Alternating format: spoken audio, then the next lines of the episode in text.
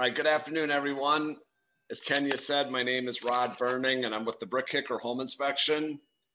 Now, I will provide this information also at the end, but if you did feel like you wanted to email me a question, you're welcome to.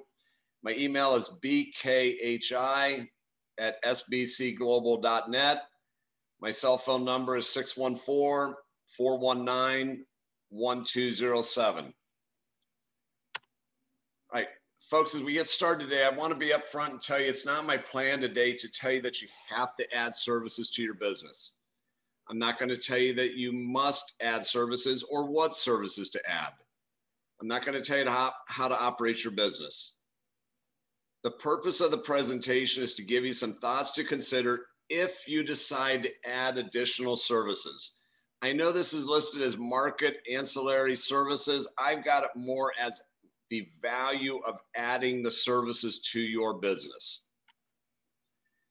As an inspector, we need to understand the difference between the client and our customer.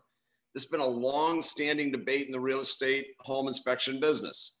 In my opinion, the client is the person who is paying me. We'll call that person the buyer. My customer is the person that I'm marketing to. In this case, it's typically the realtor. If I can find ways to make my customer's life easier, the chances improve that I can get more business from my customer. Now, I have repeated examples of realtors in my customer list who refer us numerous inspections a year, whose first referral to us started out as a simple termite inspection. In fact, I can use the one I did this morning. That referral started out as nothing more than a termite inspection a couple of years ago, and we did 20 inspections for her last year. My number one realtor this year is in the same story. We actually started out by doing nothing but a mold and a sewer camera inspection. We took care of her needs for her because she couldn't find anybody else to do it for her. She then gave us a shot at a home inspection, and the relationship was formed. So what is going to be my plan for this session? I'm going to discuss a little bit about how we started our business, why we started to add additional services, how those services helped us grow our business. We will discuss which things should be considered when adding additional services. This would include training requirements, maybe reporting needs, possible liability issues, marketing considerations, and any potential business issues which may have occurred as a result of adding additional services to our portfolio. What I'm not going to do today, I do not plan on making this a technical presentation. As you will notice very quickly, my PowerPoint skills are very simple, very basic. I had hoped that my wonderful daughter, who's a school teacher, was going to be able to assist me with some of this, but she's in virtual teaching at her school district, and she's so busy trying to get her own stuff done, she was not able to help me finesse this. As I stated earlier, I do not plan on telling you that you must add on to your services. I do not plan on telling you that my way is the only way to do it. In fact, to be very fair and honest, there are several inspectors or inspection companies who probably do things as well, if not better than us. And please understand that adding services or employees is not meant for everyone. It was a decision I made because I thought it was best for me. Now, before I begin, let me give you a little background on myself and our work. I do currently live in Columbus, Ohio, and yes, I do love the Buckeyes. Whether that's good or bad is up to you. I was absolutely blessed to have met a wonderful, and I'm going to say this not because she's here, but way too intelligent lady who I have been married to for 29 years. We have 4 wonderful young adult children who are rapidly becoming successful themselves. One is a grocery store manager. By the way, guys, we all talk about the front line of COVID. In my eyes, those were the front line people. We have another who is a school teacher. My third child is a nurse and the youngest is about to start graduated nursing school program. And my wife is a physical therapist in a nursing home. The reason I said my son's the front line of COVID, my daughters were heavily protected when they went into the hospital and the nursing home. My son's walking into a building and hundreds of people in the building and nobody there to help him out. So we've been fortunate. Our children have become successful and are working themselves up. The reason I'm telling you that is because I rely heavily on that team for advice and support. I use their daily work experiences to help me run my business. They have supported me and they have no qualms about telling me when they think I'm heading in the wrong direction. I am sure if you all have families that over the time, you've probably bounced ideas off your families. They've told you whether you're good, bad, and different. And I'm sure you probably listen to what your relatives do at work and figure out when somebody does something wrong, how maybe you can use it to make a better business. That's what I rely on my family for. All right, when InterNACHI approached me about this topic, and this being very truthful, my first thought was, how am I going to fill 2 hours of time? Well, I think we're going to be able to do it. In fact, as I just told Kenya, if we begin, if you see me looking up towards the clock, I'm keeping an eye on it. If I think we're running short of time, there are some places I can skip through a couple of slides. I've tried to design this presentation to discuss the value of adding additional services to your business. All right, little housekeeping. Kenya already touched on it. I am allowing some time, hopefully at the end, for questions, but I am willing to take your questions throughout the presentation. I'm going to do my best to answer as many as possible, but please understand that in the best interest of time, I may not be able to answer all questions. That's why I would provide my email. That's why if you feel like you need to call me, you're welcome to. All right. In addition, the information in this presentation is based solely on my personal experiences. You may choose to use this information. You may choose not to. But I think most importantly, please remember you are not a home inspector. You are a business. All right, a little history of my business. I started my inspection company in 1994. I keep a very detailed, documented history of our business. To date, we have performed over 27,000 whole house inspections. And I'm estimating, and I have to use the word estimate because I didn't do a very good job in the beginning of counting all of them.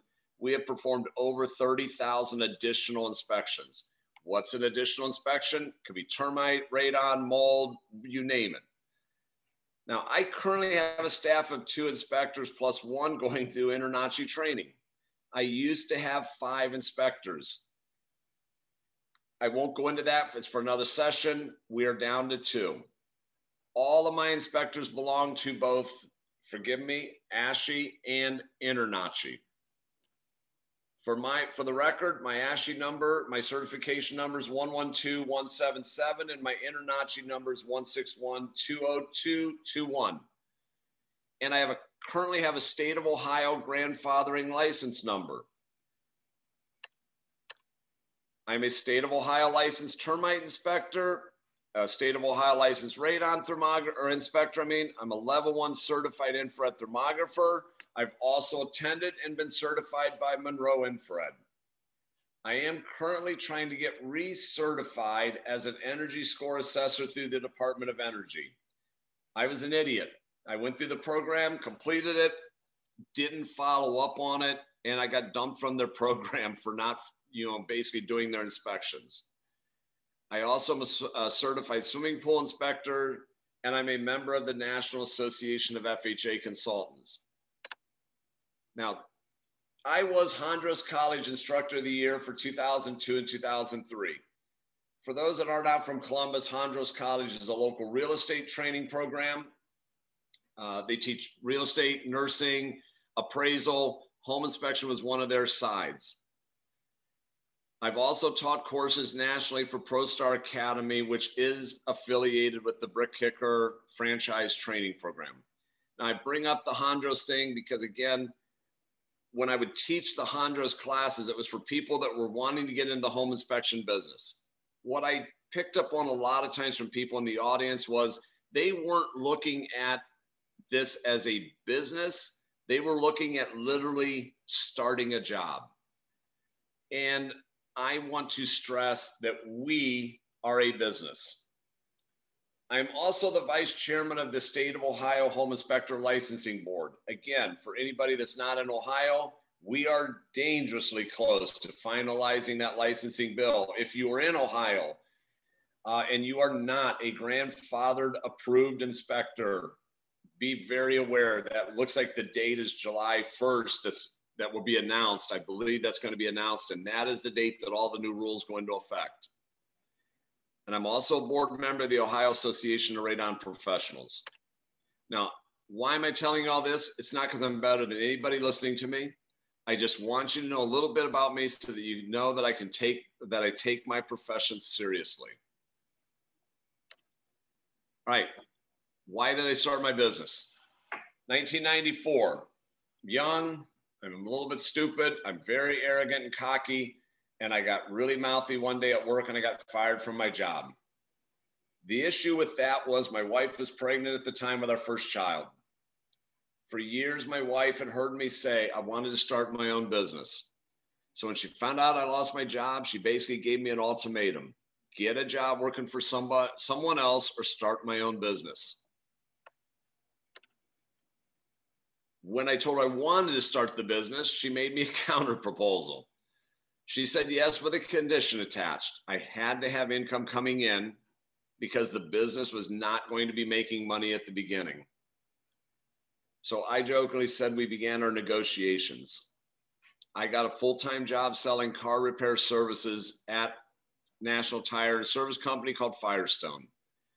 And I worked my inspection business on a part-time basis. The first 6 months, I did a whopping 34 home inspections. But what I did was I marketed the business. And again, guys, you can't learn better about marketing home inspection from anybody in the world other than InterNACHI. I'm not saying that because we're on the program. I'm saying that because it's, from what I can tell, is basically the truth. So in the next 12 months, I did 153 home inspections. And again, just to be very clear, I did my very first home inspection on May 25th, 1994. So 34 jobs up until the end of December, 153 full home inspections the second year.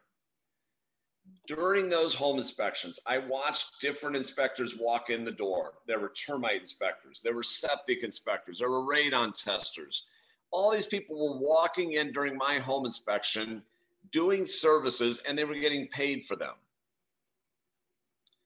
At the same time, I watched the Firestone service technicians bill for more than one service at a time.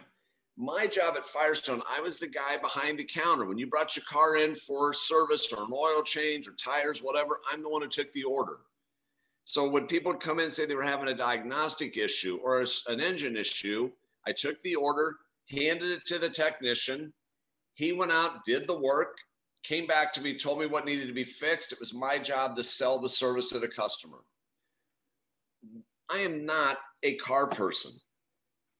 What I learned was that he was able to do certain things, two services at the same time. He would have the computer running to diagnose an engine issue while he was changing the oil or while he was rotating the tires on the car.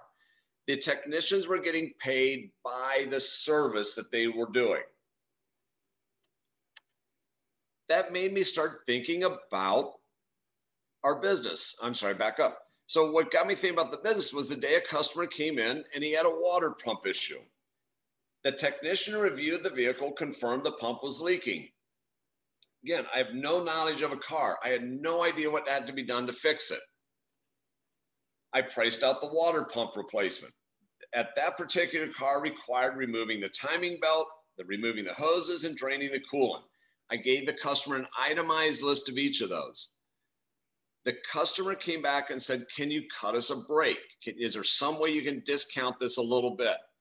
When I asked our store manager, he said, yep, we can do it.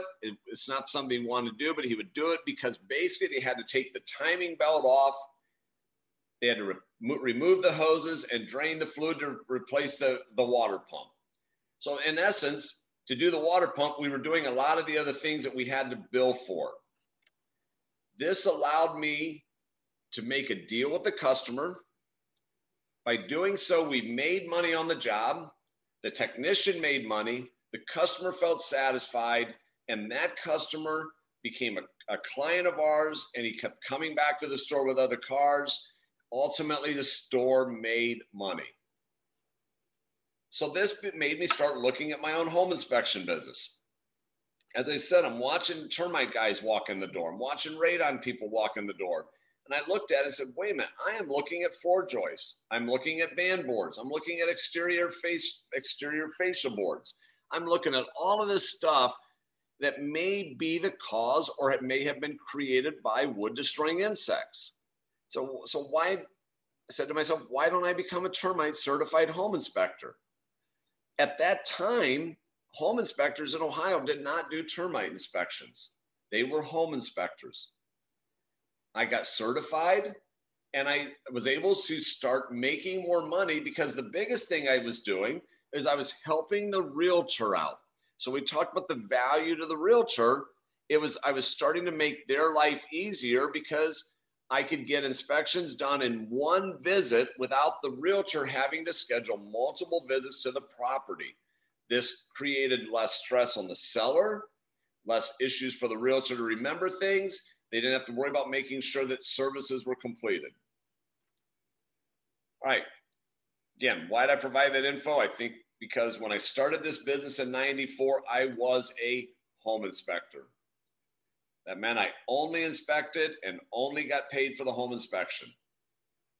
And I also wanted to try to find a way to grow my referral list. This is marketing now. As I said, I did 34 home inspections in the first year. That meant I had a maximum of 34 referring partners. That's it.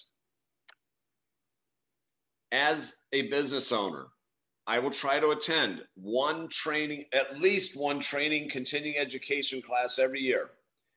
During one of my early meetings, there was a gentleman that came in. He had sold his home inspection business, and he was talking about how to grow your business. And he made a statement that completely blew me away that day. His statement was, if you don't do this yourself, I would challenge you to look at your data for a minute. He said their average realtor referral per year is approximately 2 home inspections. I absolutely thought that was a bunch of bull, and you know what, bull dung, and because I won't say the word. I thought there's no way that is the average. I went back home and I looked at my list from the year before, and I realized I was absolutely dead wrong. I suddenly realized I could not rely on the realtor for all of my business. All right, in our early years, FHA required a termite inspection be performed on all FHA financed homes, whether it was a purchase or a refinance. So I started to say, why couldn't I keep that termite money in my pocket? At that time, in my market at least, the termite expense was the responsibility of the seller. That never made sense that you would ask somebody to pay for the termite inspection, especially when they're selling the house. The buyer only paid for the home inspection. So here I was going out doing the home inspection. The seller's agent is hiring somebody else to do the termite inspection. They were hiring the termite contractor who showed up 7 to 10 days before closing. Or if they remembered it was 7 to 10 days before closing. All of a sudden, the termite inspector would say, "Hey, we're not available. We're booked. We can't get to you." Now the realtor was stressing. What if they couldn't find somebody? They were scrambling for an alternative person. They eventually started to find out that we did termite inspections. The realtor called and asked if we could do it. Sure, we can do it. We began, again, to grow our database by the use of that additional ancillary service. All right. The other thing the termite company was doing was if they found any damage, they would then check the box that there was damage. Now, there's a person up line in the mortgage business that I refer to by a name, and I please, nobody be offended by how I refer to this. I'll tell you why I do it. I refer to the underwriter as God. And the reason I refer to the underwriter as God is because God can't call you back. He will not, or she will not call you back. I have a very good friend of mine whose sister is an underwriter at a bank. I was in the room one day when he called his sister, called her by her legal name, which his sister doesn't go by that name. The person on the phone said, "I'll have her call you back." I mean, he couldn't even call his own sister. So when the box was checked, whether we did it or a termite treatment company did, they checked the box damage. The underwriter would then send down the list. Now we need a structural engineer to come out and review the damage. Now I put the words ding, ding, ding next to it because I don't know how to make a bell sound. This was an opportunity to make more money. What if the property I was inspecting had a private well or septic? Who was doing those inspections? Let's repeat what I just said in the previous slide. Ding, ding, ding. Again, an opportunity to make more money. What if the buyer wanted radon testing? At that time, our realtors were only calling the local radon mitigation contractor. So again, just like with pest control people, I began to hear the same comment. Why do I want to hire the termite inspector contractor? Why do I want to hire the radon contractor to do the inspection? Because all they are going to do is find something. I wish I had an independent person to call. Thus, I became a radon tester. Same applies. What about mold testing? What did I need to do this type of testing? So a few minutes ago, I said I go to at least one continuing ed class every year.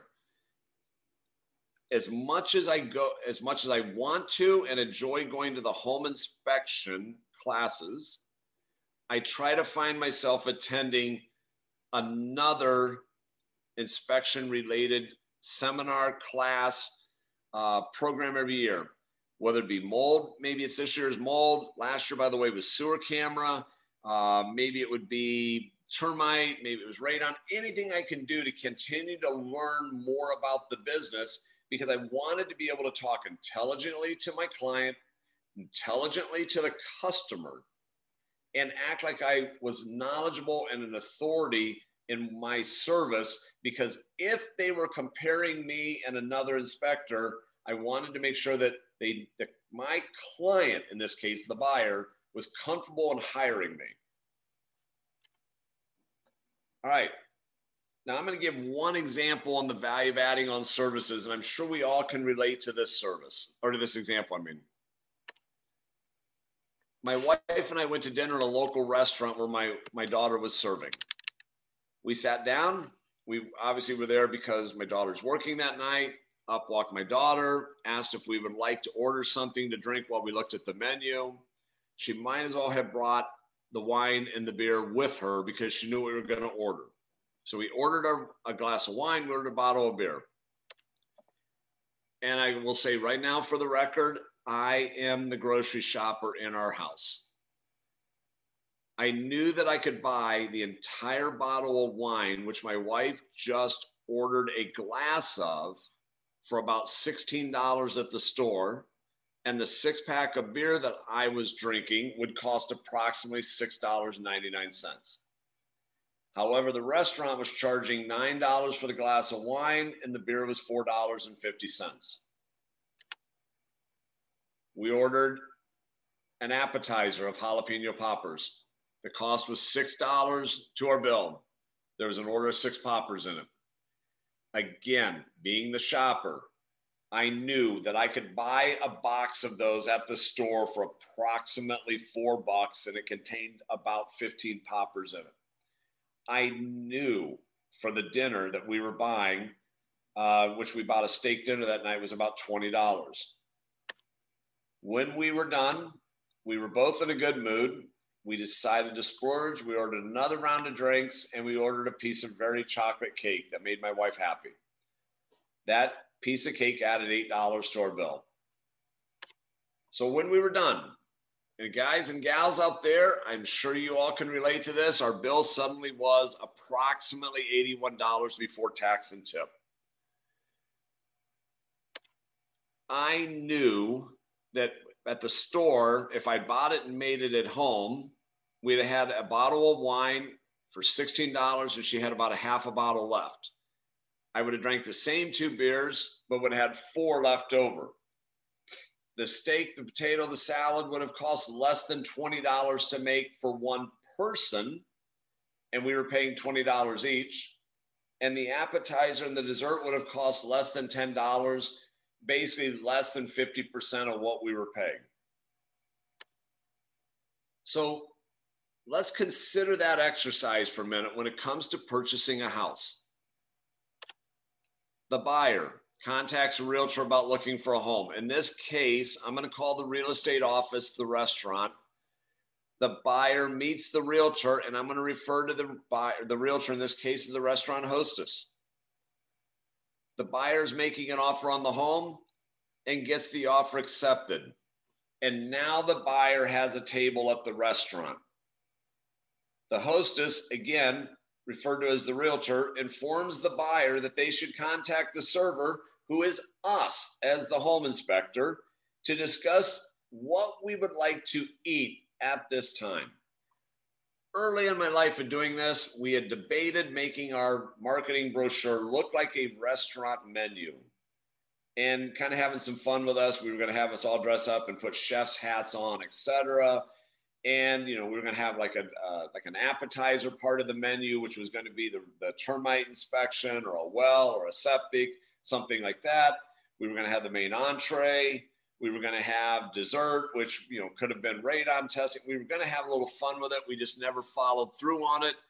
Again, partially I'm not good enough at certain parts of technology to know how to work that. The home inspector, us, is going to ask the buyer what services they desire to get completed. So let me stress up front too, guys and gals, I answer my own phones. I currently do not use one of the scheduling services to do it. They are very good services out there, and I haven't made a commitment to one of them yet. I answer our phones because I'm the one that controls our schedule. I want to make sure that I know what's going on. In this case, the entree of that example is the home inspection. That is our meat and potatoes part of our business. I can't remember if I have this in a couple minutes, but in my business, the home inspection is about 60% of our income. All right, the question then becomes, does the buyer want a beverage, such as termite inspection? Do they want an appetizer, such as a radon test? Do they want a dessert, such as a mold test, sewer camera, etc.? In 2020, we had 245 referring agents. So again, I challenge you all, if you're not doing this, I said, you are a business. You're not a home inspector. If you work for somebody, it's different. But if you are the owner, you are a business. You need to know your business numbers. If you want to market, you need to know where those agents are. You want to know where your business is coming from. So we had 245 referring agents. Again, we as a business, and guys and gals, I'm 59 and a half years old. I have slowed us down a little bit in the last couple of years on purpose. That number used to be higher, but we've kind of reduced the number to focus more of our energies on the ones giving us work every day. All right, a referring agent. They can be a realtor, they can be a mortgage agent, they can be a title company, etc. These are hard numbers from last year, so bear with me, I'll bore you for a minute, but we had one realtor who gave us 22 home inspections for last year. One realtor gave us 20. Another gave us 19, another gave us 18, one gave us 17, three gave us 16, two gave us 15, and two gave us 10. This seems very consistent with what I have noticed in the last 15 to 18 years of tracking our numbers. Every year, there's the top 10 realtors, top 15 realtors in our database give us 10 or more home inspections a year. There's usually one or two or three who give us close to 20 a year. Then there's a big drop. 6 of them gave us 8 home inspections last year. 4 gave us 7, 5 gave us 6, 6 agents gave us 5 home inspections, 12 with 4, 17 gave 3, 43 gave us 2, and 128 were the what we have referred to as the one-hit wonders. I don't know if they're part-time realtors. I don't know if they're agents that have affiliate, you know, I'm not saying affiliation is the wrong word, loyalty to another inspector, and their inspector was busy and we picked up the scraps. I always tend to think these are more of the one-hit wonders, are the part-time agents that do this for hobby money because they're not committed to being a full-time realtor.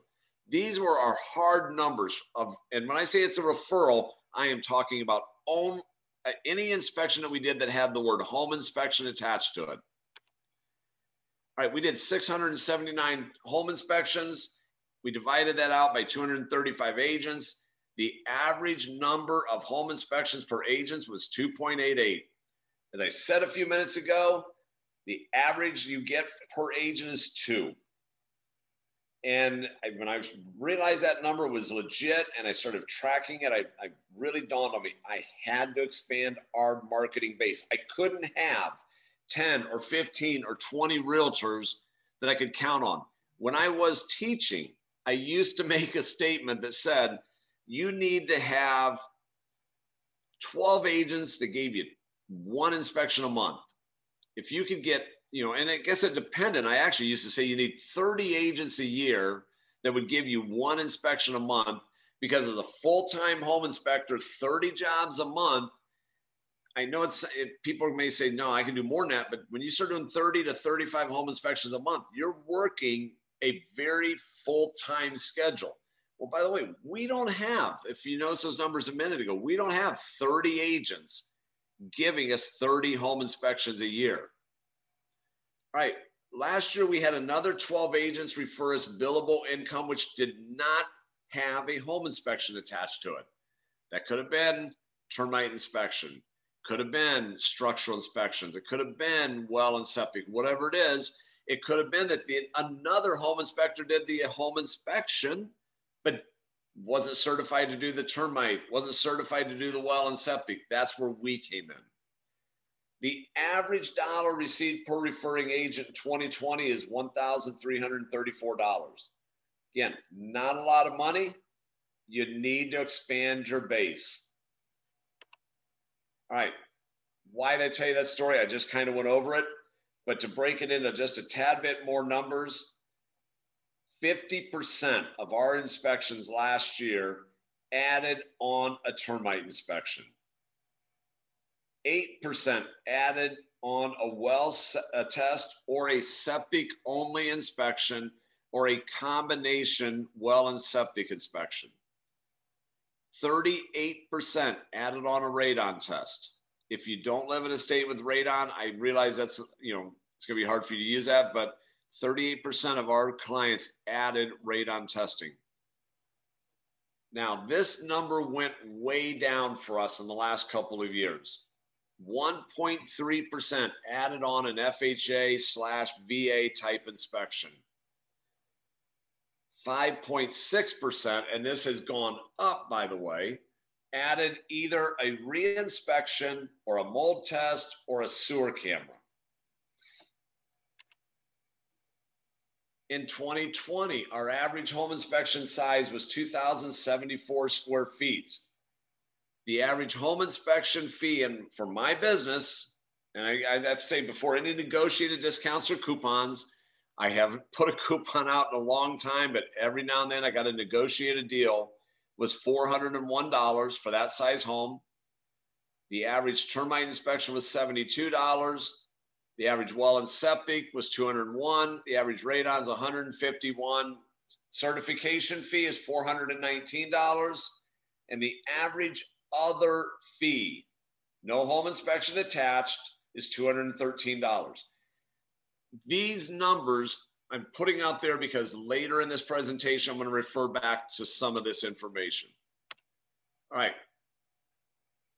Now, question is, why would you not want to add on services? I'm putting on there, why should you? I'm putting on there for those numbers right there, I was able to add on additional income to our business. I can tell you that year to date, our business is down this year compared to last year in numbers of home inspections completed, but is almost equal to the amount of income year to date that we did last year. All right, why would you not want to add services? Maybe you don't want to deal with the extra equipment needed. Maybe you don't want to do extra paperwork to your service. Maybe you don't want to deal with the extra state required reporting issues. Maybe you don't want the extra liability associated with these inspections. They're all fair. They're all very legitimate considerations. But let's try and look at each one individually. And for this purpose, please remember I live in the state of Ohio. So if I reference the state of Ohio, I'm kind of referencing it from what I know, but I think this is pretty consistent in a lot of states. Right, to be a termite inspector. In Ohio, I have to have a very specific license to do that inspection, and I must have another very specific license to do the pest control treatment. So I can go become a licensed wood destroying insect/termite inspector in Ohio. All I have to do is complete the license application, pay a $35 annual fee, and pay $35 for a business inspection license. That is basically all I have to do financially to become a termite inspector in the state of Ohio. I must take an exam. Once I'm passed, I have to give up an entire day to go sit through a class on how to write a termite report. And oh my God, is that boring. It is one of the worst days I've ever sat through. And I must remember that my license is good for 12 months and it must be renewed annually. I am required to carry insurance as a home inspector.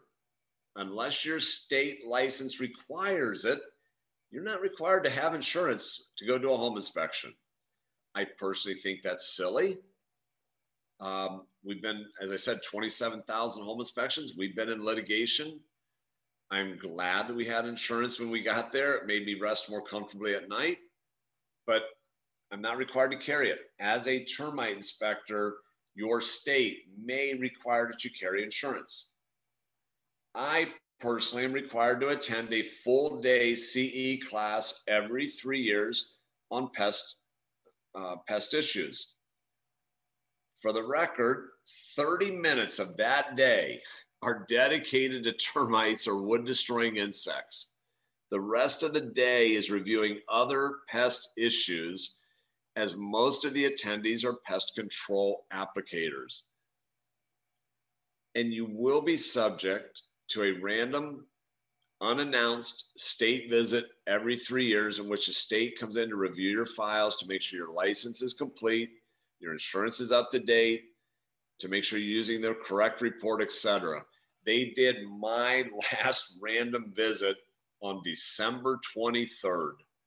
And I was laughing when I heard the doorbell ring and I looked out the door and there stood the dude with a pest control state of Ohio jacket on, and I just started laughing and I said, why today? And he goes, because I knew you'd be home. It's exactly what he said. All right, I am required to have an approved report, but I think all of you understand that if you're doing pest control inspections, you realize it's the NPMA 33 report. All right, this is again, my opinion. The biggest issue we've encountered to get into this type of business is the lack of training on how to do an inspection and how to determine if a finding is active. I know that when I passed my license test, I looked at the state employee and said something to the effect of, great, now when is your class on how to do the inspection? And his answer was, there isn't one. Congratulations, you are now a termite inspector. That was his answer. I'm never going to deny that the first time I saw a subterranean termite was during an inspection when I knocked open a tunnel and saw the maggots running around in the tunnel. It took me a minute to realize what I was actually looking at. I also am going to admit that before I got into being a pest control inspector, I lived in a house that was having swarmers. I didn't know what they were. At that time in our profession, I did all of our reports being done by hand. So I'm sitting against the couch, we're watching TV, I'm writing up the day's reports, and there were gnats flying all over me. At least I thought they were gnats. So, you know, I'm kind of knocking them down, not thinking anything about it. Next day I get a call at work. So my wife said, hey, we have winged ants all over our floor. That's how I realized, and that's how it was confirmed that we had termites. All right. I believe that it's very important that we understand the type of insects we are looking for. And folks, if I'm going too quick, please stop me. I realize right now I'm a little bit ahead of my projected time of where we should be at this point. So if I'm a little bit quick, please let me know and I'll slow down. You should know what they look like. You should know what the damage or exit holes may look like. You need to know conditions that are conducive to their infestation and common places you may find them. Now, I'm going to kind of reiterate, I use these services to expand my realtor base, but I use this knowledge of these services on how to sound more credible to my client when they are comparison shopping our business against another inspector. You need to know the difference between a termite swarmer and a flying ant. You need to know the difference between a termite swarmer and a flying carpenter ant. And you should probably know the difference between a carpenter ant and a regular ant. And these are all things that make us look like professionals, makes the realtor have confidence in us, helps the realtor get the ability to feel comfortable in referring us because they want to make sure that we don't make them look foolish to their customer. It's another thing I always said when I was teaching before is I would ask all the students in the room, who in this room knows a realtor? Almost everybody's hand would go up. And then I would say, who in this room has been told by the realtor that when you get into the business, they will get you some business? And a lot of hands would go up. And I'd look at them and say, don't count on that. First of all, as I said, many realtors only would give you 2 jobs a year. So great, your friend Joe is giving you 2 inspections for that year is $500, $600, $700, $800 enough to support you financially for the year? No. Second thing is the realtor needs that buyer to be comfortable and confident in them to refer them to more friends to make more sales for the realtor. If the realtor is going to recommend you as an inspector, they want to make sure that you are a competent person also. If they recommend you and you are incompetent, lack knowledge, embarrass the realtor, you're going to lose the business. So this is why I say we need to know the differences between these people, or these insects, I mean. Another big issue that we dealt with was the concealed finding issue. Now, to be fair, I think this item blends easily into the poorly written report category. The current termite report, if you want to call it that, allows you to list any and all obstructions encountered during the inspection. A finished basement should list what obstructions exist. It could be fixed walls, it could be fixed ceilings, it could be installed drop ceilings, installed appliances, whatever. That's very, very important when your client moves in and rips out that existing yucky finished basement materials and discovers evidence of wood destroying insects, because their first instinct is to either call you. There's actually one person missing on here. It should be to call you, or they call the pest control contractor, who will likely tell them to call you, or they'll call the realtor who will tell them the same thing. So again, from our end of it, as we market our services to the realtors, we market the service that we're knowledgeable, competent, and qualified in what we do, that will help the realtor have confidence in us when they refer us to somebody else. All right. Radon testing. Again, second leading referral source in our business. In Ohio, I have to have a state-approved radon tester license. Again, just like pest control in Ohio, there is a license for testing and a license to be a mitigator. As an Ohio Association of Radon Professionals board member, I make a presentation at all of our continuing education classes, and we basically have kind of dubbed it, what did the inspector see? And I go back and look at some of my inspections and things I hear about, and I put it out there for the group to discuss. You know, it'll be things like, okay, you've shown up and you don't know where to put the test. You've shown up and it's a very large basement. You've shown up and you've got a result that you believe has been doctored. Or you show up and the buyer's asking you questions about the mitigation system. What are you allowed and what are you not allowed to say? To become the licensed tester in Ohio, I have to take an approved course and I must pass an approved exam. I have to submit the quality control plan for the state's approval. Ohio and about, I think, 5 or 6 other states. I know Ohio is pretty particular here.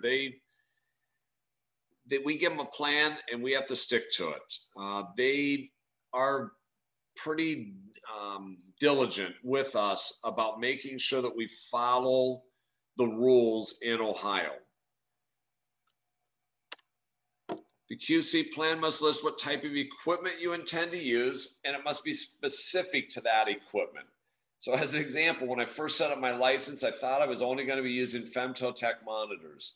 So my QC plan was based on their equipment. At one of the national conferences, I met people from RadStar.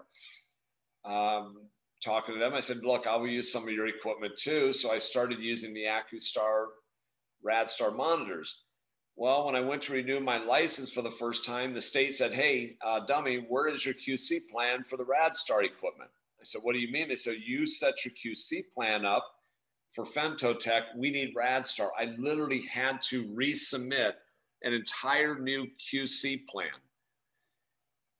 And I'll be the very first to admit that 20 years ago, my paperwork capabilities were weak.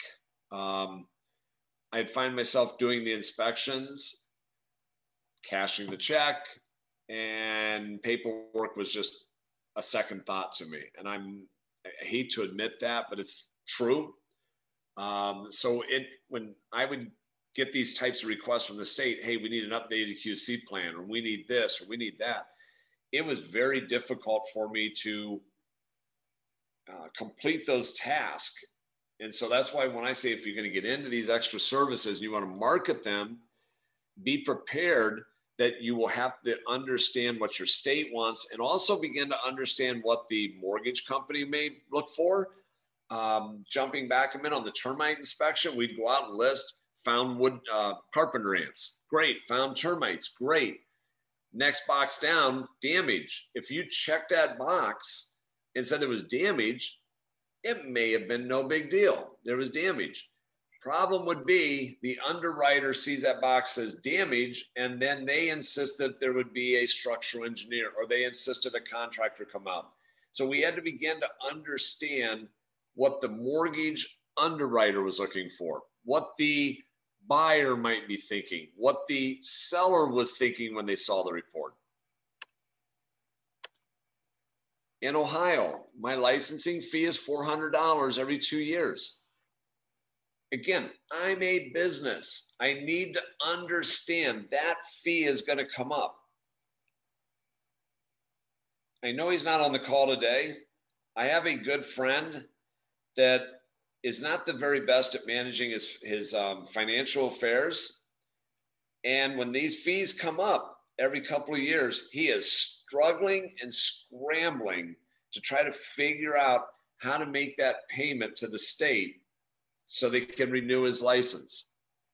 We need to account for this. We need to be prepared. We need to understand the financial implications with adding the extra services to our business. All right, once licensed, I'm required to submit quarterly summaries of all the tests performed to the state. Again, more paperwork to maintain, more files to keep, more information to be able to justify if, subpoena is the wrong word, but if inspected by the state. When that termite Department of Agriculture gentleman showed up at my front door, he basically asked for a list of our inspections that we had done that had termite inspections attached. I gave him the list. He said, I want this report, this report, this report. He picked 5 reports. I had to go produce the reports right then, provide them to him for his review and approval to make sure they met the state requirements. By the way, that included making sure they were signed. Oops. We had 2 that weren't signed, of all things. So that he got a little bit cranky with me for that reason. Every 2 years, I'm required to attend 16 hours of state-approved continuing education requirements or education. Again, additional expense and additional time. All right, some of the challenges I deal with in licensing is that Ohio requires that I submit an intent to renew my license 90 days before the license period ends. All right. God love, people that don't have the same annual date to renew a membership or a license or a certification. How great would it be for all of us to know that our InterNACHI dues renew on the same date, our termite license renews on the same date. It keeps it easy for paperwork. If you are a multiple inspector company and you have, say, 5 inspectors and you have 5 different dates that you have to renew your license and you can't renew it for 90 days before, you literally have to have marks and stuff in calendars to say, today is the day that I'm supposed to renew Joe's license. Well, I am out doing inspections today. I have inspections tomorrow. Okay, I'll get to it in a couple, 3 days from now. Couple, 3 days later, you're busy doing something else. Couple, 3 days later, doing something else. And all of a sudden you realize you have forgotten to renew his or her license. All right.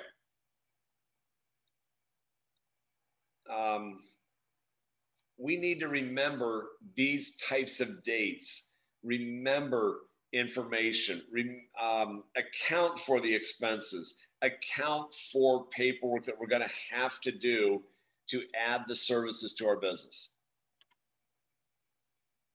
All right, the biggest issue we're going to deal with is the realtor is determined, and in radon, I should say, the biggest issue I'm going to encounter is the realtor has determined that radon is not an issue. I know in this world of inspection, we've all dealt with the realtor says, oh, it's just radon, it's no big deal. I wouldn't worry about it. Don't worry about it. Nothing's, it's just a bunch of hooey, whatever it is. We also are going to deal with that seller who breaks the closed house condition requirement for the inspection. And I'm sure all of you that do the inspections are going to realize and probably recognize and acknowledge, whether it be publicly or secretly, that the best time to do a radon test is in the middle of the winter or in the middle of the summer when it's really hot or really cold out, because homeowners tend not to open the windows during those conditions. Here in Ohio today, it is 60 degrees.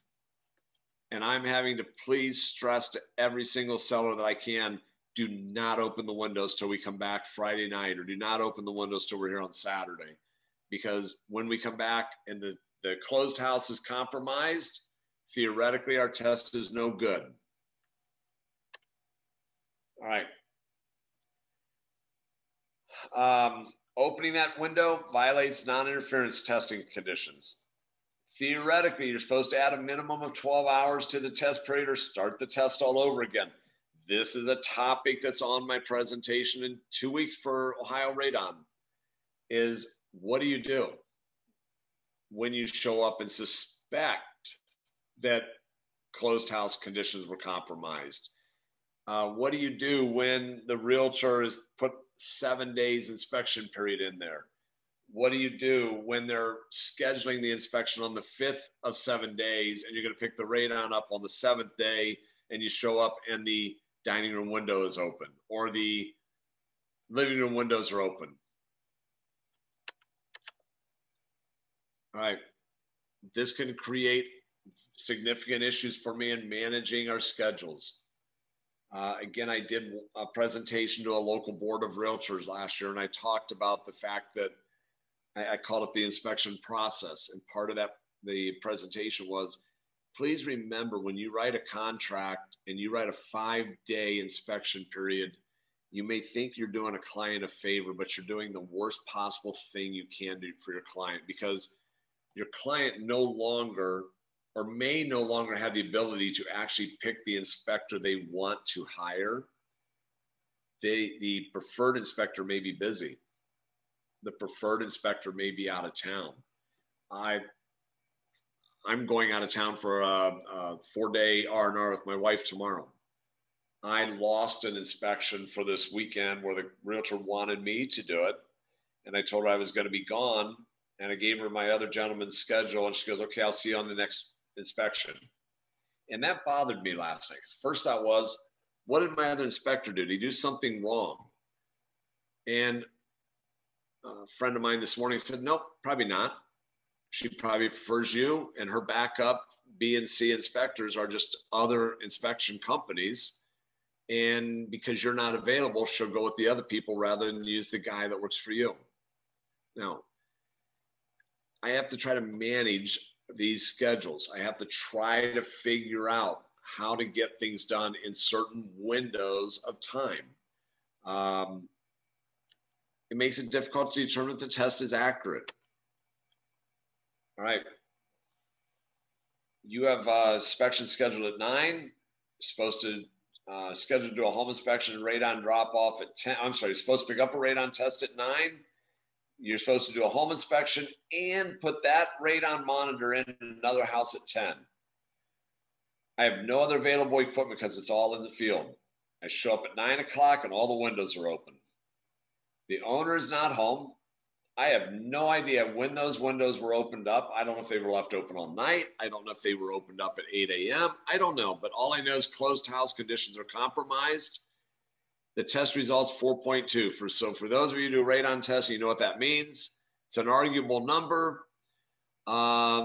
Test tape shows that most readings are in the high or low to high 4s, low 5s, but then all of a sudden you got a bunch of hours that drop into the 1s. What do you do?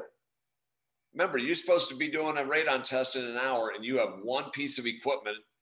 Do you report this as 4.2 and you move to the next test and you start over? Do you tell the realtor you got to start this test over again, which means your second one gets backed up? This is one of the issues of adding the additional services, adding the equipment to your office to make sure that you are prepared in the event that something happens. On another test, I had a septic inspector I hired go out to do the septic inspection. My radon test was in operation when he was there. I know the septic inspector pretty well, so homeowner was home. By the way, the owner is a realtor. He's working in the basement. He's a part-time realtor. He's working for another company.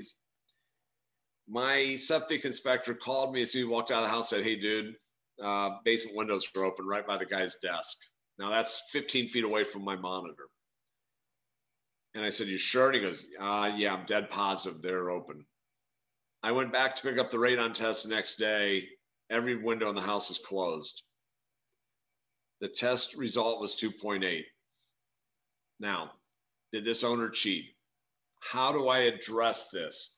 How do I intelligently act upon my findings to present the information to my customer. All right, water testing. In Ohio, and probably like many states, it's fairly easy. We grab a water sample.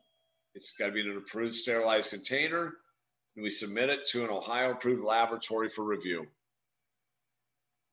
my opinion, the biggest challenge I face is making sure I properly explain to my client what a well test actually does. I did get an angry letter, I will say it that way, from a client who received information from his realtor that the water test would do more than just check for bacteria and E. coli. That is what our water test was doing. The client moved in, client was looking for the results on iron and all the other garbage that's in the water. And I said, we don't do those tests. He goes, well, I feel like I kind of, his exact words to me were, I feel like I kind of got screwed. I paid you all that money for the water test. For the record, it was $100. All that money for the water test, and I didn't get anything I thought I was getting. Now, that could be my fault because I obviously didn't explain to my customer properly what we were going to do. That also means I did not educate the realtor on what we were going to do. If that test fails coliform, you probably all know the lab will check for E. coli. Has to have a minimum of 28 hours of lab time. Again, we have to be able to manage the timing of our services to make sure our contracts are maintained, to make sure inspection periods are maintained, to make sure that our clients know what services we can and cannot provide.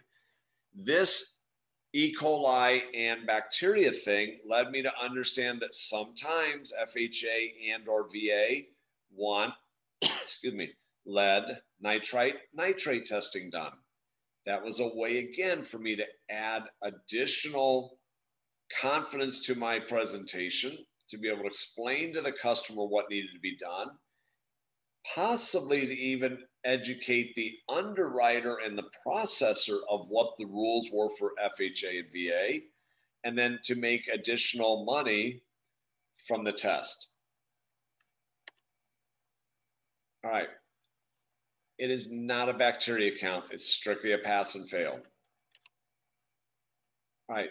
Again, I think the biggest issue we deal with is timing and what does the water test consist of. Another issue I've experienced is how to explain the results to the clients. Multiple tests that have failed. Owners and realtors expecting us to explain and diagnose for them why the test was failing. I don't know. It failed. Get somebody in there now to do the next step. All right, I got to make sure samples get to the laboratory on time. I have to make sure, at least in most of our labs cases here, they close at 5 o'clock.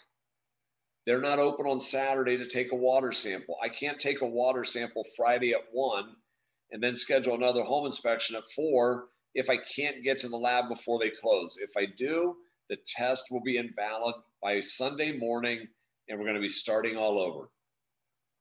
I need to make sure that I'm explaining to the realtors properly to do not bleach the well before I arrive. Bleaching of the well may mask the result and it may cause the test to come back as invalid. All right,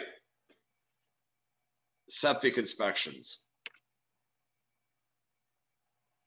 Oh, went the wrong way, sorry, there it is. Now, in all fairness, I'm going to be very honest, these inspections actually make me uncomfortable because a septic inspection costs several thousand dollars to repair or replace. In Ohio, they did me a favor. 2015, they passed a stupid, wonderful ordinance that basically says there's a state, I think the word is certification to do septic inspections, but each county can then have a separate additional certification. So if you work in 8 counties and you want to do septic inspections in each county, you have to have 8 different county certifications plus the state. And oh, by the way, there are 9 fees attached to that. And each county can charge a different fee. So there are a couple of the guys that I work with do septic inspections that do not service a couple of our outlying counties. I mean, they've flat out told me, we don't do enough inspections in that area to justify the expense that the county wants. All right. Part of the reason these make me uncomfortable is I hear different septic companies, septic inspection sessions talk about opening the lid, doing this, doing that, all this great detail about how to do an inspection. And then at least where I live, I watch the inspectors go out and dump dye into a toilet. And they flush the toilet and they go look to see if they can figure out where the dye is going to. That's it. It to me is not really understanding if the septic system works, what the ins and outs are. It is a dump dye, flush toilet, make sure that all the sewer lines and drain lines are connected to the septic system. All right. My report needs to be specific as to how I'm inspecting the system. As I said, they basically dump dye and flush toilets. Now, I had a repeat client who hired us to do the home inspection, termite inspection, water test, and septic inspection. And by the way, the client was present for the inspection. The problem was the septic inspector was not there when we did the home inspection. He came in later that afternoon. About 6 months after the inspection, I get a call from the client. The client had said, look, I've used you before. Satisfied with what you did the last time. I said, okay, the way you phrase that means something's wrong this time. And he goes, having a septic issue. So, all right, let me quickly, I looked up the report and I could see that the septic inspector had cleared the system. Client said he was having a backup in his house and he had called a septic cleaning company out who said the system was full. The septic cleaning company said that he had explained that they had had great difficulty in opening the septic tank lid and suggested to my client that the lid had not been open for some time. Now, I'm not the septic inspector. Because of the specific rules in Ohio, I stayed away from the septic system, but I hired the inspector to go out. The inspector clears it. Now it appears to be a conflict. And the client's angry at me. And I said, well, let me get you in touch with the septic inspector, who swore up and down that he had opened the lid. Now, did he? I don't know. Did he not? I don't know. I wasn't there. But the short end of that story is client said, well, you'll probably never hear from me again on any other inspection. All right. I hired the septic inspector to add value to my service. That value backfired in this case because I probably lost that customer.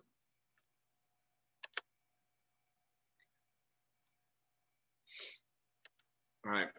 Now, Kenya, how are we doing on time? Good? Hey, yes, we are. We have 40 minutes. I do have some questions if you want to take them right now. Yeah, that'd be great. Sure. Okay, so the first one was, what does an FHA consultant do? Okay, so the answer to that question, and again, folks, please forgive me, but 203K, and for those of you that belong to InterNACHI, probably know the name Catherine Hall. She has founded an organization called the National Association of FHA Consultants. And she is trying to educate and train inspectors on how to get onto the HUD-approved inspector list, specifically for rehab-type loans and rehab projects. Catherine started as a home inspector, has run a very successful home inspection business, and is basically doing nothing more than these rehab loans right now. So when somebody's buying the house that needs to be rehabbed. And here's one way you may be able to look at this, because we're going to jump ahead a couple minutes on this one, is you've gone out and done the home inspection. Your client is doing an FHA loan. The roof cannot meet the FHA certification rules, will not meet structural conditions. Say it has a bad septic. All of a sudden, the deal is going to blow up in smoke. The idea of the FHA 203K loan is to help the buyer take those areas need serviced, find out the cost, roll them into the loan, get the service done, keep the loan, keep the realtor happy. So the FHA consultant is a specific FHA or HUD approved inspector to deal with FHA properties. Hope I answered that okay. Thank you. The next one, is there a separate pet inspection software that we would need to invest in to write the report? I assume he means just... All right. Go ahead. I'm sorry, Candy. Go ahead. No, I was just saying, it doesn't say pet inspection, but I don't know if that's what he meant. I think if in regards to termite inspection or pest inspection, NPMA 33 is the basically universally accepted termite inspection report. Now, I know that we have both Home Inspector Pro and 3D software.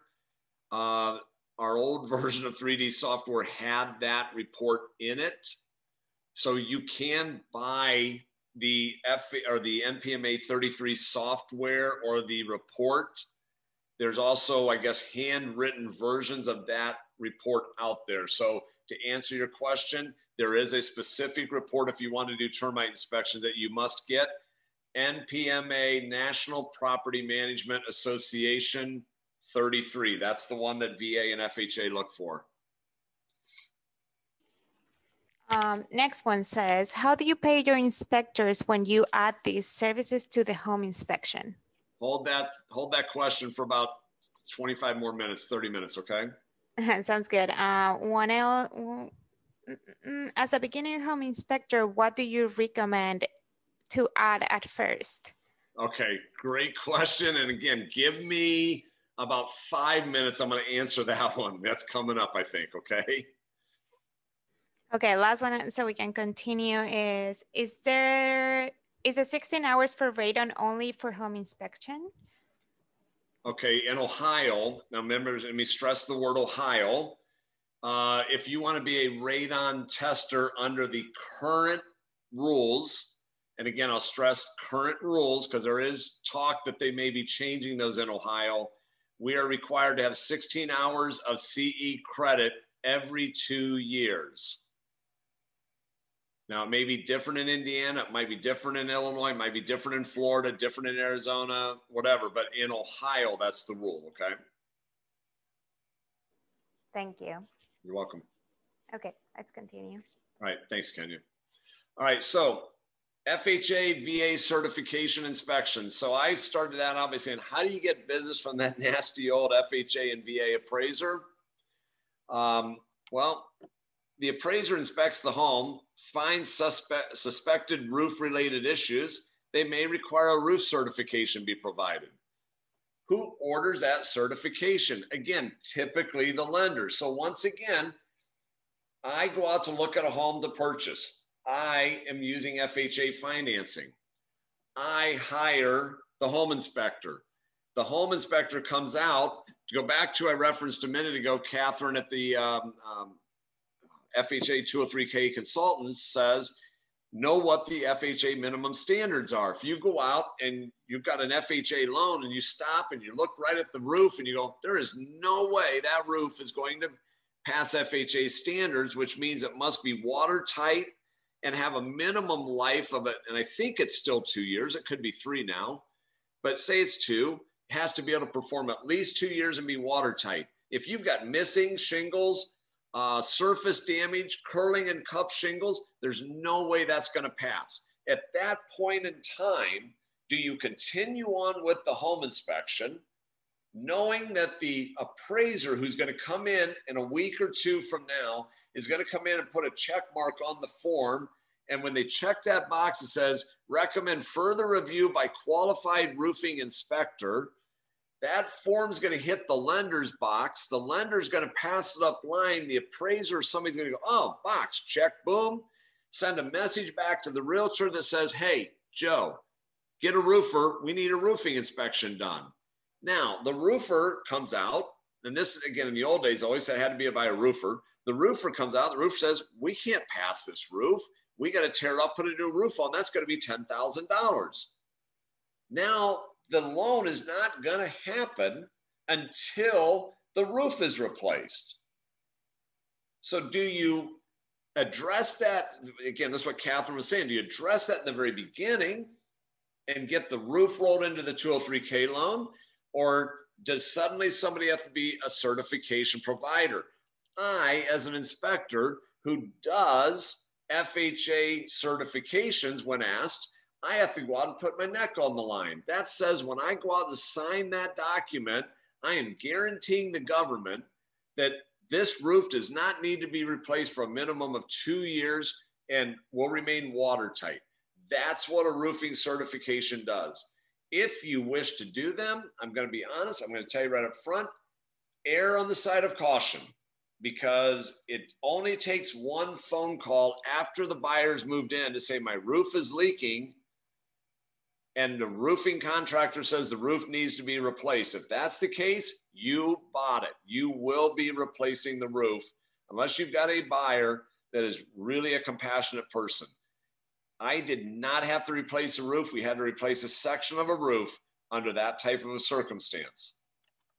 All right, why is the home inspector providing the certifications? Because the home inspector is very knowledgeable. We are used to inspecting roofs. They can reach us. They can find us. They know we'll go look at a property. And we don't have a vested interest in it where the roofer, first of all, if you can get them to go out and look at it, they have a vested interest in replacing the roof. All right. What's it take me to perform a roof certification? I have to get on the roof. I should be prepared to get into the attic area. I need to be able to access the condition of the attic. And I have to be willing to ensure that there's no issues, and no issues will occur during the time of the guarantee. All right.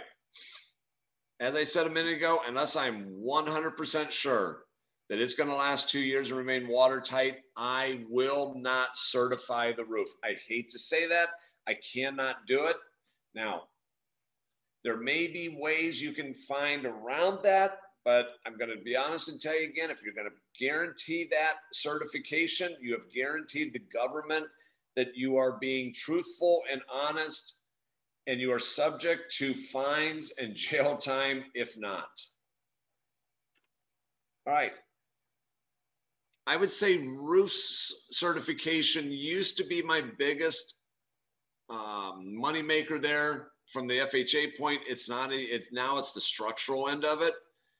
That is the, and again, I just referenced structural inspection. Where that comes from, termite inspector finds termites. Checks the box. The appraiser sees that. Appraiser sees termite damage, checks the box. Underwriter sees the check on the box. They require somebody to come out and do the inspection. If you on this call and on this meeting, if you are a licensed structural engineer in your state, you are sitting on a lot of money potentially, because you will be a requested person if you make it known that you are comfortable doing these types of certifications. All right, appraiser goes out and finds bowed basement walls, finds steel beams installed in walls, finds water in the basement, finds water stains on the walls. Any of these types of things, the appraiser may check the box and says, I need further review by qualified licensed structural engineer. Now, I currently have a list. I want to say the list is 5 long of structural engineers. and I can't find them half the time to do the work for me. I have one that we've been working with for 20 years, and right now I left him a message 4 hours ago, and I still have not heard. Oh, there he is. Finally got back to him. He finally got back to me a little bit ago. So, I mean, there are things out there that we can do, but you need to look for these people. You need to be prepared to explain what services they need to do, what you expect of them. I will tell you the biggest thing I would tell you to do is give them a business card with your name on it, or with your company name on it and their name on it. You do not want them giving out their business cards, because that's what I lost business from, was I had generated a lot of referrals from the structural end, and the engineer was going out passing out his own business card, and realtors started to bypass me and went right to him to do the next inspection, and I lost that referral business.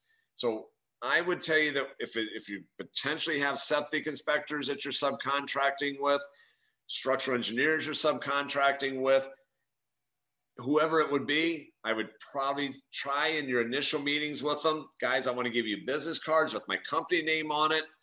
We'll, you know, if we need to, we'll come up with a report with my company name on it. You are working for me, not for them, and you need to continue to allow me to keep the customer. All right.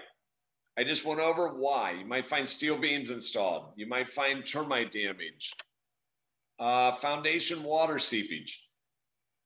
Appraisers concerned about basement floor cracks. And here's the fun one.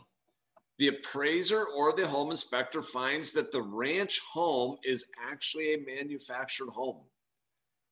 Now, there was a day 8, 9, 10 years ago, we did numerous, and again, this is where I think the engineer kind of took the business out from underneath us. We were doing numerous referrals of manufactured homes where people were buying ranch homes, and all of a sudden the appraiser was finding out, hey, that's a manufactured home. We need a structural engineer to verify that it's tied down so that it can't roll over in a windstorm. That is another reason why a structural certification may be requested. All right. We want, when they call the home inspector, and I actually got the call when I just talked about the engineer, this call came about 30 minutes before our session started today. Realtor in a dead panic. Ranch on slab, buyers concerned as a structural issue. They had tried to line up a quote engineer to go do the inspection. They got the date confused. So the engineer's not available till next week. Friday is the inspection deadline. She is desperately trying to find somebody that can do an inspection. When she asked if I had a structural engineer, if I was a structural engineer, I said, no, I am not personally one, but I have people I work with who are, and we're trying to see if we can't get into the business. And for the very record, I know who the realtor is. She is not on my referral list, but I'm hoping that if we can pull something off, we can get her into our referral list. All right. Let's see. Okay, here's another, even though this may not be a certification, another common lender request. Remember, we're talking about expanding our marketing of our business, and we all keep talking about realtors. Well, why are we missing the lender? VA has become the FHA. FHA used to require a termite inspection on everything. FHA stopped doing that. VA is now requiring that. So whenever the veteran is buying the home, they have to get a termite inspection. Right? Why aren't you doing the termite inspection? You should do it. Here's a big thing to remember though. Under the current VA rules, they require, sorry, that the veteran not pay for the termite inspection. So you need to be prepared to finance that, or you need to be prepared to ask the seller to pay for it, or be prepared to ask the realtor to pay for it. If not, you run the risk of it going to closing and the report magically winding up at the closing, and the invoice, gee, just so mysteriously didn't make it to the closing office. And at the end of the day, 3 months later, you look and you see you have an outstanding bill, and you didn't get paid for the job. VA termite inspections have become another quote unquote lender requested inspection in our database. All right, what about mold testing? Again, do we offer it? Will you offer it? If not, why not? I'm sure all of you as inspectors on the phone, how may I help you today? I want to schedule a home inspection. Great, tell me about the house. What city is it located in? Does it have a basement? Yes. Do you have any major questions or concerns on the property? And the client says, do you guys check for mold?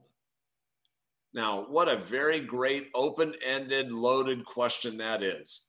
So realistically, do we check for mold? Yes and no, because you can't really check for mold unless you take samples.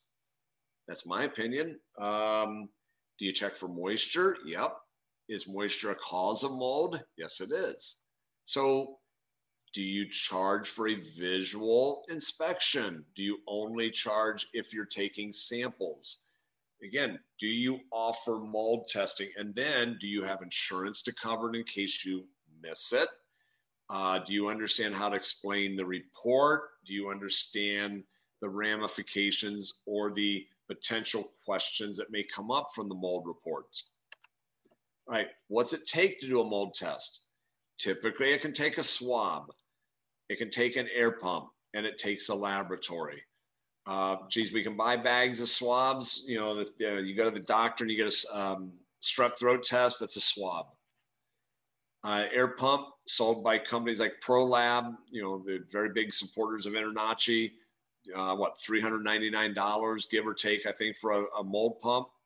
The air cartridges are about $5 or so a piece. You need a lab that will review the sample. You need a lab that will prepare a report for you. The mold testing can give a peace of mind to the buyer or the lender that no mold issues exist. Go back a couple of slides ago. The appraiser goes out. The appraiser sees water stains in the basement, sees black stains on the basement wall. They check the box, mold testing. Again, realtor, like, who does mold testing? What does it cost? What are they going to do for me? They call you. Now you can, and by at that point, by the way, does any seller want to pay for mold testing? Absolutely not. Does the seller want to pay to mold remediate their home? Again, absolutely not. So you need to understand when you talk to the realtor, what type of test can I do? What does it, what's the value to the realtor? What's the ramifications to the owner? And what does it mean to the mortgage company to make sure the loan gets closed? All right, again, who orders the mold test? Typically it's the buyer. Typically somebody with mold allergies. Maybe somebody's experienced a water damage or a water leak issue, such as flooded basements, roof leaks, plumbing leaks. All right, again, we talked about the appraisal with the black stains. Do you want to be part of that action? All right, sewer camera inspections. This is the last and latest add-on to our business. It seems like this is the up and coming thing. I will say about 10 years ago, well, 15 years or so ago, and when I would go to the national conferences, it was mold testing. About 10 years ago, it seemed to be infrared. The last couple of years, it seems to be the sewer camera business. Why did I get into it? I got into it because people were having sewer line issues and they were having a hard time finding a plumber to do the inspection. Now, where I live, and I know a friend of mine in Detroit is telling me the same thing, there are some plumbers that have jumped onto this also, and they are advertising doing sewer camera inspections for $89 and $93 a piece. I know what they're doing. They're trying to get the door open to get themselves into the door of a home, because if they find the issue, they have the customer in a fear factor moment to sell them the additional business. I get it. We are not in that business. We are in the education business, not in the repair business. So I tell everybody up front, I can do a sewer camera inspection. I am not going to tell you there's something wrong unless there is, but I also cannot fix it. All right. Why? It took me 2 years, I want to say, from the moment I wanted to do it to get into the business.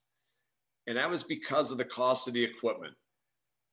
Sewer Cameron's, the one I own, is $7,500. It's a, I think, a very good camera. Some of you probably use it. It's the Waller camera. Again, United Infrared is the one that I worked with to get the camera, and took one of their, you know, I call it the short training classes. And all of a sudden, I'm a sewer camera expert. Yeah, right. You're trying to learn what you're looking at when you're in there. Hoping sometimes that I'm seeing things the right way. This business, just like whether it be termite or just like any other add-on service, this type of industry has done a lousy job of continuing education for us inspectors to learn and improve our business. The home inspection business, wonderful. We go to the InterNACHI conference, do a fabulous job about talking about electrical and plumbing and heating and roofing, do a great job of that to make us all better home inspectors. We don't do good jobs as an industry of actually putting on a session to talk about how to do a good termite inspection, how to do a good sewer camera inspection, how to do a good mold inspection. We don't do good jobs of that, of educating our members. And I'm speaking out of my own opinion there. And that's probably my biggest concern when I get into this. What are some of the issues? It's been the cost of the equipment and lack of knowledge of some of maybe what I'm seeing when I'm down in that sewer line and knowing, is that a problem in the line? God love us if we see a root. God love it if we see something not obvious. It's one of those things that you're not sure of. It's the first time you looked at a basement wall, it's got a horizontal bow and about a half-inch bow in it. Is that a problem or not? Those are what the industry's not doing a good job of teaching the rest of us as we go along. All right, why did I get into it? I didn't want to let the realtor or the buyer call another specialist. I have now added 2 realtors to our list this year simply because they asked, hey, do you do a sewer camera inspection? I said, yes, we do.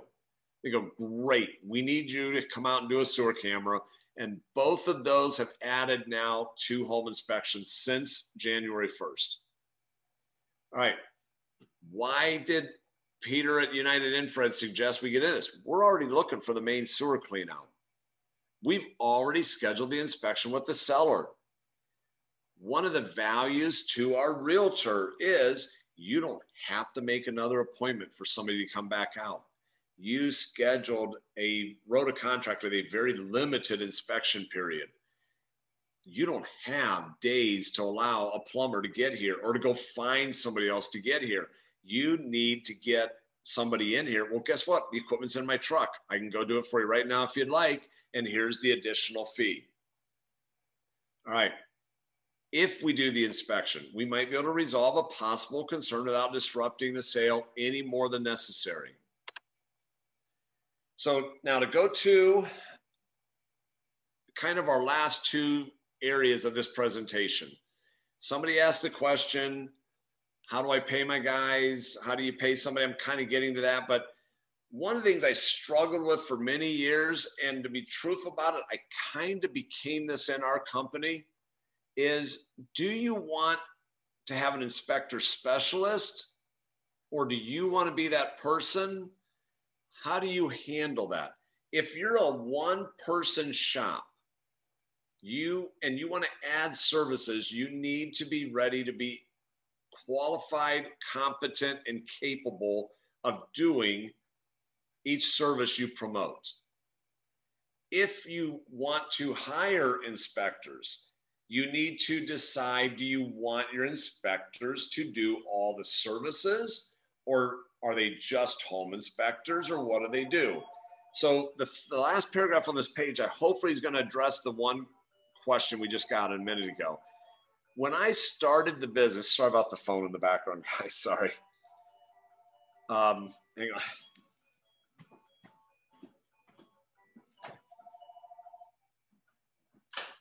Sorry. I'm afraid you're going to hear a phone call about a car warranty in a minute. When I started the business, I used to hire and I would take my inspector-to-bes and we would train them to be home inspectors and termite inspectors right away. And I really realized, and it took one or two claims, to be honest, for me to realize that maybe I was doing them an unfair, I was being unfair to the inspector. That let them learn to be a home inspector and then train them as a termite inspector. So I went a completely different direction after a while. I said, I'm hiring you to be a home inspector. And my life of a home inspector is kind of this way. The first year, they're a sponge. They want to learn everything they can about the business because they really are excited about it. The second year, they kind of go, I feel pretty good about this. I think I kind of know enough. I'm getting a little bit cocky right now. I don't need you as much to help me. I can survive on my own. And the third year, that employee says, hey, you know what? I think I'm able to go on my own. Hopefully I got some realtors recommending me. I'm either going to go on my own or I'm going to make life a little more difficult for you, those types of things. So when I sat back and said, well, wait a minute, let's get these guys able to be a good home inspector first. So I stopped training them as a termite inspector right away. All right. The other thing that did for me is I also admitted as a home inspector that I would go out and look at something and I was like, God, do I really know what I'm looking at here? Please, Mr. Klein, don't ask me because I'm not sure. Boy, am I glad you didn't bring that up because I really am not sure what I was looking at. As a trainee or whatever you want to call it, I was having guys and gals in the field that might have felt the same way. I remember a very specific example one day of I had gone to a job to do the, I was there doing the termite inspection and my inspector pulled me aside and he goes, hey, need help. I go, what's up? He goes, is that a sump pump over there? Well, those of you that have, I'm sure have all seen them, a sewage ejector pit looked like a sump pump, but he didn't know it was a sewage pit. He thought it was a sump pump. So before he called it out wrong, he wanted to be sure of his answer. By doing it that way, I was able to get him to understand. I was there to help him and I helped him know how to explain it to the customer so that he looked intelligent and good. And so the client had confidence in him. That's the other reason. When my new guys would go out and they weren't sure if they were looking at a termite or they weren't sure if they were looking at a carpenter ant, it allowed me to come in behind them so that I could see it, show them, and gave them more experience. So hopefully to answer the question that came in, the first thing I'm probably going to train my inspector to be, if I want them to add on additional service, is either termite or radon. Now, you may need to know your marketplace. In where I live in Central Ohio, we do not have a lot of termites. We have a fair number of carpenter ants and carpenter bees. By the way, those are on the termite report. We have a lot of radon.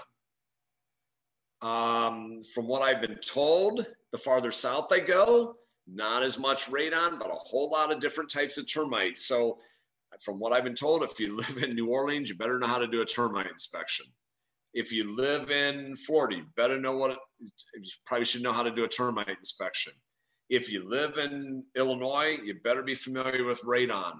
You know, the farther north you go, the termites don't like the weather. So it just depends on maybe your marketplace and understanding what your clients and or realtors may be recommending. I hope that answers your question. All right. You may have extra services. I'm sorry, the extra services may require training, licensing fees, and other expenses. I'm gonna be honest again and tell you folks, I probably didn't do the greatest job of always providing training for all of my staff. There needs to be training done to help your members of your team or you understand more about your business. The licensing fees, again, I am a business. I have to account for my budget. I need to remember that I'm going to spend X number of dollars a year on licensing. I need to have X number of dollars a year allocated for continuing education. These are things I must be able to do. And I will tell you, that I've always had this approach in the company. I wanted to have at least two people capable of doing a service. Now, I told you we're a company of two. We do everything. We can do every service except for one. I do the sewer camera. My other guy doesn't want to do it right now. So that way, if somebody were to quit, couldn't come to work, we would have coverage. If I wanted to go on vacation, I wanted somebody to be able to do a radon test or a termite inspection or a mold test. I need to be able to take care of my customer that way. All right, some other, what I call additional considerations. What if you're a multiple employee company? Are all your employees going to be providing the extra services? If so, do they all have the appropriate equipment to do the service? So let's say you're going to offer home, termite, radon, mold, sewer camera inspections, and you've got 4 inspectors, and your scheduling service books the call, and the customer says, well, I only want home and termite inspection. And you have 2 of the 4 employees that do that do radon and mold and sewer camera. So you assign the job to employee C because all they need is termite and home inspection. Employee C goes to the job. Now the clients have had time for the last 2 days to sit and think, and they said, you know what? Now we want a radon test. Now we want a sewer camera inspection. Employee C on the job does not have the equipment. What do you do? Does that mean you have to hire or arrange a second visit to the job? Does that mean you potentially miss the contract period? How do you handle that? So when I say, you have to make a decision if you're going to hire extra employees, is everybody doing the same service? If so, then you need to budget for the expense of that equipment. If you want to buy everybody a $7,500 sewer camera, are you able to do that? You know, do you need a $400 mold pump? Do you need a $1,000 or $1,500 radon camera? That's the stuff that you have to decide there. Or are you literally taking the order and then hoping that you get it all right and that the customer doesn't want to add the additional services later on? I'm trying to answer the other question that somebody asked about that. All right, does your employee get paid for the training, or do you just pay for the CE classes? I'll go ahead and answer it now. Right now, I pay for the CE classes. I don't pay for the training day. So if somebody is taking the 2 days or 3 days to go to the InterNACHI conference this year, I'll be paying for the course, but not their time at the course. Those are decisions, again, that you have to make. When, again, I understand that that's not so much marketing the value of the service, but if you want to add the service to your list, you need to be prepared for those expenses. Does the employee belong to appropriate local, state, and national associations? So again, personally here, I pay for my inspectors' InterNACHI membership. I pay for my inspectors' Ohio Radon Association membership. I pay for my inspectors' Ohio termite license. Those are all in their individual names, but I pay for those. I pay for them to go to the CE class to get their training, to keep their accreditations up, but they will pay for the time that it takes to go to the class. All right. Another important thing is, what if your employee provides a service and doesn't get paid? So I'm, again, trying to answer the one question about how do I pay my employees, as I think that's coming up again in a second. What do you do if VA requires, or do we all know what VA requires for termite inspections? I already told you, VA requires the veteran not to pay for the service. So if I have a buyer who's purchasing a home with home inspection and termite, and they're a VA vet, I now am immediately texting the seller's realtor and saying, because it's VA financing, it is my understanding that the seller is to pay for or is to provide a termite inspection. Would you like us to do it when we are on site? If so, our fee is this amount of money. and we would prefer that the seller leave a check or provide credit card number at time of inspection, period. Now, 95% of the time that is considered acceptable, and the seller's agent will immediately text me back and say, yep, go ahead and do it, we'll leave you a check. Every now and then I get, what do you mean VA requires the seller to pay for it? That wasn't in our contract, right? Every now and then I get, well, the seller doesn't want to pay for it, they want it to go to closing. You have to determine, what do you do if it sends it to closing and it doesn't close? All right, I've kind of jumped through this slide here, guys, so bear with me. For the record, I pay my inspectors for the service, even if it doesn't close. It's a sore spot with me, but I also believe that my employee going out to do his or her service wants to get paid for what they've done, just like I do. So I kind of look at it as a cost of business that a few times a year, I'm probably paying for an inspection that didn't get paid on the other end because the deal fell apart. That is why I no longer, as I said, I always ask the seller and the realtor, do you want us to do the inspection? I also now have gone to the point, and I understand it's more time on my behalf, but I'm immediately asking, I need the title company name, email, phone number, and contact, and I want the mortgage company name, email, phone number, and contact, because I will send the invoice to both of those parties that says we did VA termite inspection, and there is an amount due for this property, because I'll make sure that that invoice gets into the closing that way and it doesn't mysteriously get lost by the realtor. All right, just like at home inspection, what happens if there's a claim for the additional service? Here's one other difference. That $400 or $500 home inspection, when you get a claim of $1,000, it hurts, but it doesn't hurt as bad as when you get paid $75 for a termite inspection or $100 or whatever the number is, and all of a sudden you get the $1,500 termite treatment claim. Who pays for it? If you have employees, do you share it? Does your employee pay for it? Who's responsible for making the decision? I go back to my friend Catherine a little bit ago. She said when she ran her business, she made the decision if people were getting their money back, and her employees just had to accept that fact. I have another friend of mine who made that same judgment call on a job, and his employee tendered his resignation the next day. So it just depends on what you are going to do and how you're going to handle your business. All right.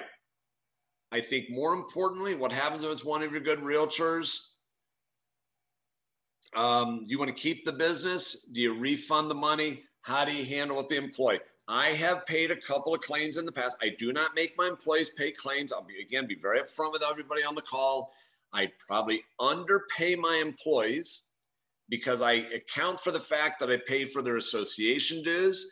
I pay for their quote, uniforms. I pay for their equipment. I pay for their claims, you know, I take care of all of that stuff. So they get less money in pocket because I pay the other stuff on top of it. If there's a claim, I may chew on them. I may make them aware of the claim. But as of this point, to this date, I've not asked for an inspector to ever pay for a claim except one time, and he was an idiot. He overflowed a bathtub, and he was careless, and he overflowed the bathtub. And we had to give back the inspection fee plus a little bit of work.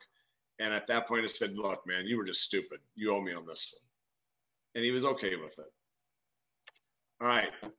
So before I leave you, I would be amiss if I did not remind you the most important thing to do when adding extra services. Charge for your services. Nothing's going to drive me more insane than to hear of an inspector who does the termite inspection or any other service for free. Why would you do this? Your time is how you make your money. Get paid for it. Those of you who've had to deal with an attorney, does the attorney do it for free? No. Does an accountant? No. I remember the claim that was against us, and our insurance company assigned us to an attorney because I'm not allowed to pick my attorney. I had to educate the attorney on what a home inspection is all about at my expense. So charge for your service. You put your name on a report and there's a claim against it. You need to get paid for that service. All right. Think about your profit margin for your business. Let's remember that restaurant example from earlier.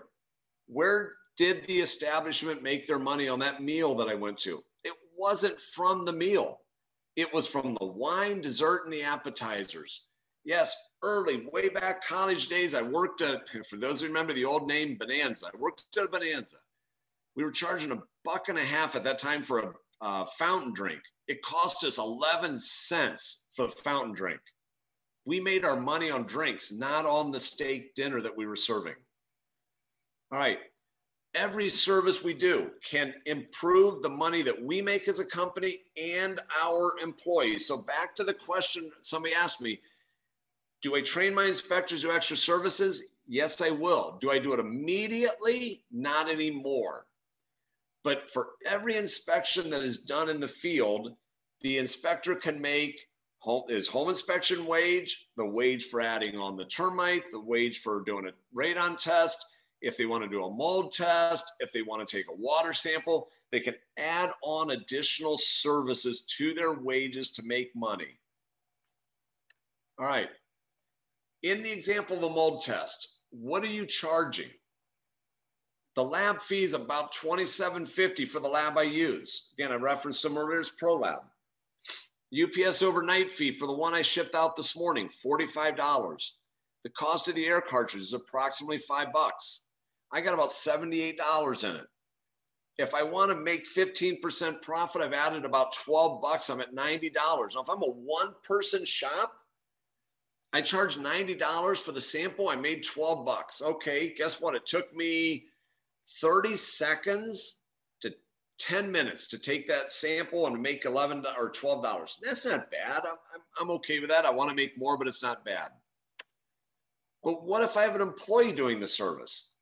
Let's assume you're paying them by commission. So again, do you pay them by commission or do you pay them by flat fee? If you're at 40% commission rate, the $77 adds on another $31. Now I'm at $108 when I add on the commission. You want to add the minimal profit? I'm at $125 right there. What's the cost of if you have a company vehicle? Do you provide uniforms? Are you budgeting for claims? Is there licensing expenses in there? Is there training expenses in there? Is there continuing education costs? If so, is that part of the 15%? If so, did you really make money? Goes back to what I'm saying. You're a business. Charge for your service. Treat this like a business. You're going to add services to your business, not to your home inspection. You are a home inspector that is a home inspection business. All right. Every time you give away a service, I mean, you do a service at a loss, you actually cost yourself money. Keep that in the back of your mind. If you want to make money, you got to make money. All right. Compensating your staff, and this will be our last couple of minutes. Difficult topic. If you're a one-man shop, you get compensated every time you get paid. So you can dictate what you want to charge. If you're having a bad week and need some money, maybe your rate went down at the end of the week. If you have inspectors, you need to make money for yourself, and you have to make your employees money. Hey, Rod, sorry to interrupt, but I just want to make sure we have these last few minutes to do that raffle. Okay, all right. Hang on. You know what? I'm good right there. If you need me to cut out, I'm really good. But as I wrap up with that, just charge for your service, folks. Understand you're a business. I want to thank everybody. I'm sorry I ran just short of time. I was 2 slides away from being done, all right? If there's any other questions, again, you have my email address right there. Feel free. You can send me an email. I will try to get back to you and answer your questions, okay?